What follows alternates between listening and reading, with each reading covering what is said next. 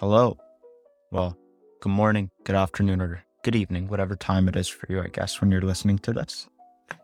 Welcome to my new podcast. This is an introductory episode, so I'm pretty new to this, uh, but I promise I'll get better with time as the weeks go on. The premise of my podcast is to show you a new way of thinking, really, and how to approach life. It's the one I personally use to completely shift the direction of my life, and it's where the name comes from limitless thinking. While I was searching for meaning in life, I took a course on exactly that, a philosophy one called The Meaning of Life. And in that course, I came across multiple theories that ended up blending right together into the one I used here. I realized that life on its own doesn't have a meaning. Just living as it is doesn't create any meaning in your life, it's just life. You simply exist. Therefore, I concluded that the meaning of life is to create meaning, and the best way to do that is by consistently bettering yourself as a person, or the way I like to put it, consistently surpassing your current limitations and attempt to actualize your full potential. That is my first official quote, by the way. I think it's pretty cool to have a quote. Hopefully, I come up with a couple more decent ones at least. Throughout this uh, this podcast, the first portion of it at least, I want to go further in depth into that theory as I add to my book. I'm writing a book uh, that's definitely more in depth than the podcast on similar things, but it's there's a lot more detail. The book itself covers what I believe to be the nine key factors this form of logic and applying it to your everyday life. And that'll be in a way that creates and essentially forces success in the desired field. It doesn't have to specifically be used for finance or law, the fields I work in. You could use these skills for anything really, this sort of ideology, and I think that's really cool. The episodes are going to be weekly, and I guess you could think of them as an essay format.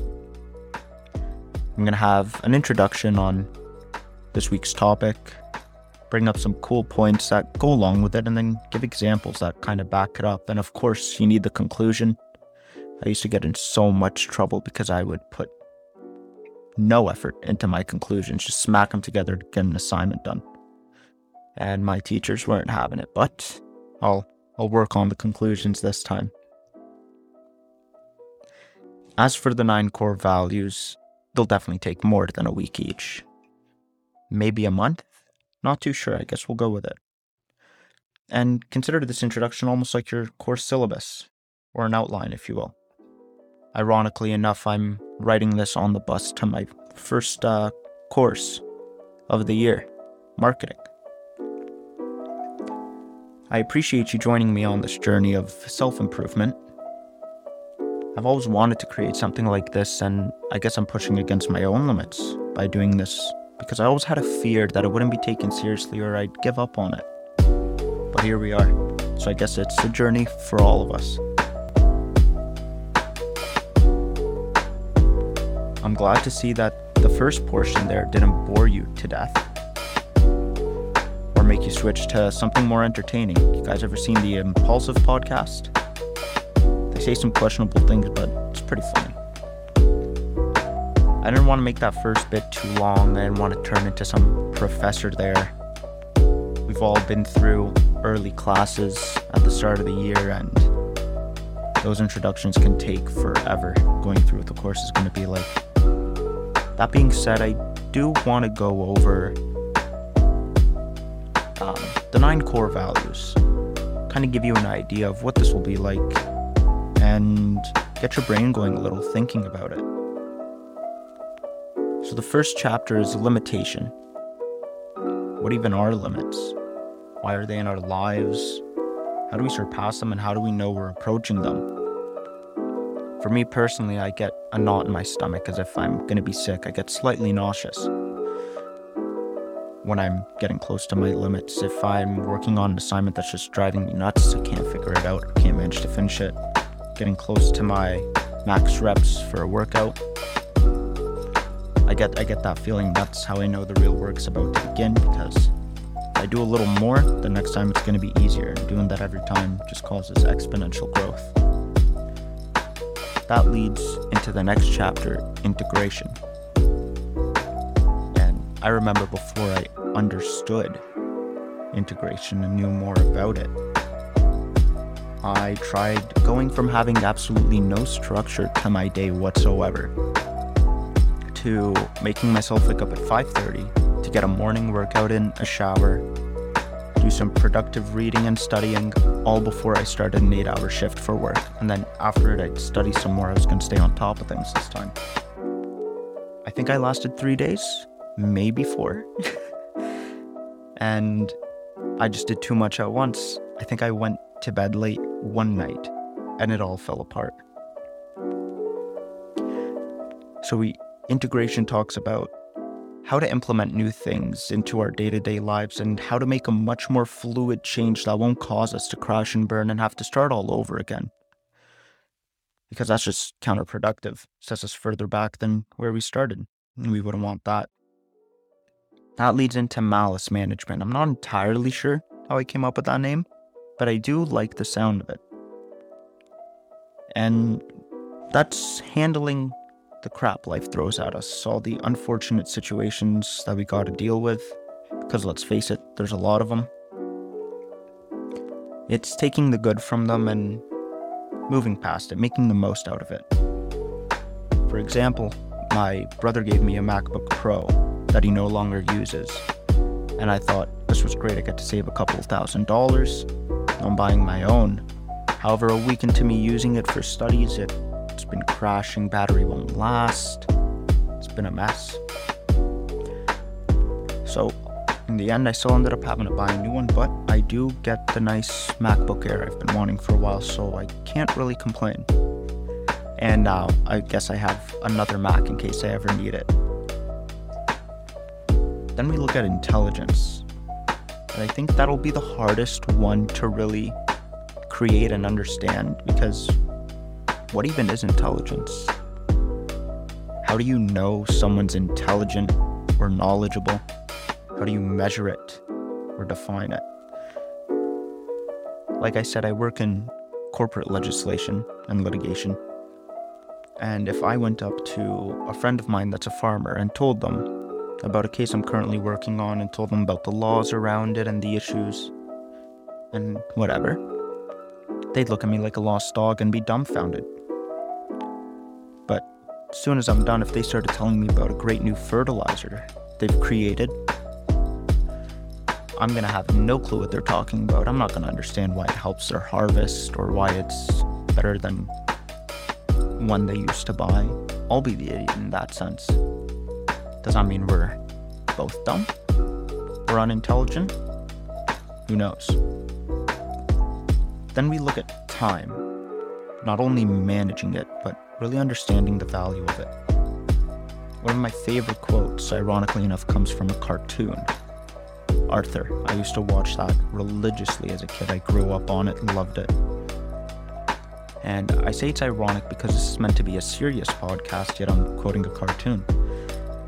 Anyways, Arthur's mom is at the supermarket and she runs into the rich guy from the neighborhood who owns a car dealership. They have a quick chat, very quick, about work and whatnot, and he cuts it short, run, going to leave, saying, I gotta run. No amount of money will buy back a second. And that's always stuck with me because it's it's very true. Unless we create time travel somehow, but I don't think that's possible. And I think that blends perfectly with the next chapter called Livelihood. You gotta live your life. Can't can't forget to live your life while you're trying to be better or become more successful or whatever your heart desires. I've done it and it was awful. It led to some of my worst depressive episodes that I've had. And it's just not a, a path worth treading. Take my word for it. So, we talk about really understanding what your time is worth and where you should allocate it, and tips and tricks, I guess we'll call them, on how to manage it properly, along with some tools that are available for free. Then we look at efficiency, but not the normal definition of efficiency. I call it the corporate definition. Taking something that would normally take a day and doing it in two hours. That's not what we care for here. We care for being able to consistently do your work and doing it well and efficiently, but not to the point where you hate it and suck the joy out of it because you're just trying to get it done as quickly as possible. I used to love the concept of accounting. And my first corporate job was working with a private company directly with their CFO and CEO in their accounting department. And they gave me some introductory work. And my idea was if I get through this really quick and do it right, they'll give me more important things to do, which they did. After I followed through with that plan, I got to do some financial analyses for the company where I was sort of watched over, making sure I wasn't screwing anything up. But when they stopped needing those reports from me, I was essentially still expected to get through my work very quickly because that's the bar I had set. They ended up asking me to aid in the redesign of a website, which I had no clue what I was doing, and that was awful.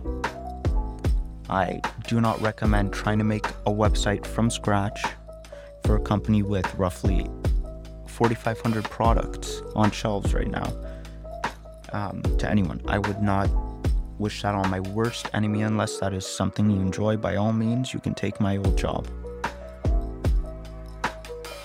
Then we want to look at sociological standards. And these last two chapters, I like that they're at the end because the other seven are things we can control. These ones we can't, really, especially this one. We talk about the pressure of the standards placed on us by society that I think are completely subjective. I say that because if we lived in a third world country or went back a hundred years, the standards are so different from what's expected from us. If you went to a third world country, no one expects you to become a doctor or a lawyer or an engineer or an investment banker, a nurse, whatever it may be. If you go back 100 years, that level of success wasn't expected either. Different races and ethnicities have different expectations for their children, and that's all just on a bit of chance of where you grow up and what your background is. That's why I call them subjective. And we look at how to pick and choose which ones you really value and how to make that choice without offending or disrespecting the people that matter to you if you're not accepting some of their standards.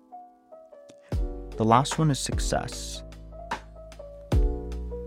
And this might be one of the most important questions I've asked myself and in general. What even is success? How do we measure it? How do we know we've attained it? We're successful, quote unquote. And I want to link it to the word satisfaction because I think they go hand in hand. I, tr- I believe that no one will ever feel successful if they're not satisfied with what they've done. There's a lot of stories that I'll touch base on in the podcast and the book of people who made a lot of money investing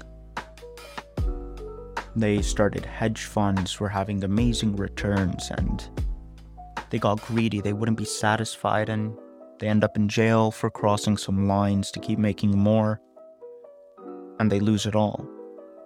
They're the complete opposite of what anyone may define success as. Broke criminal record, and they can't get a job that they spent their life working on.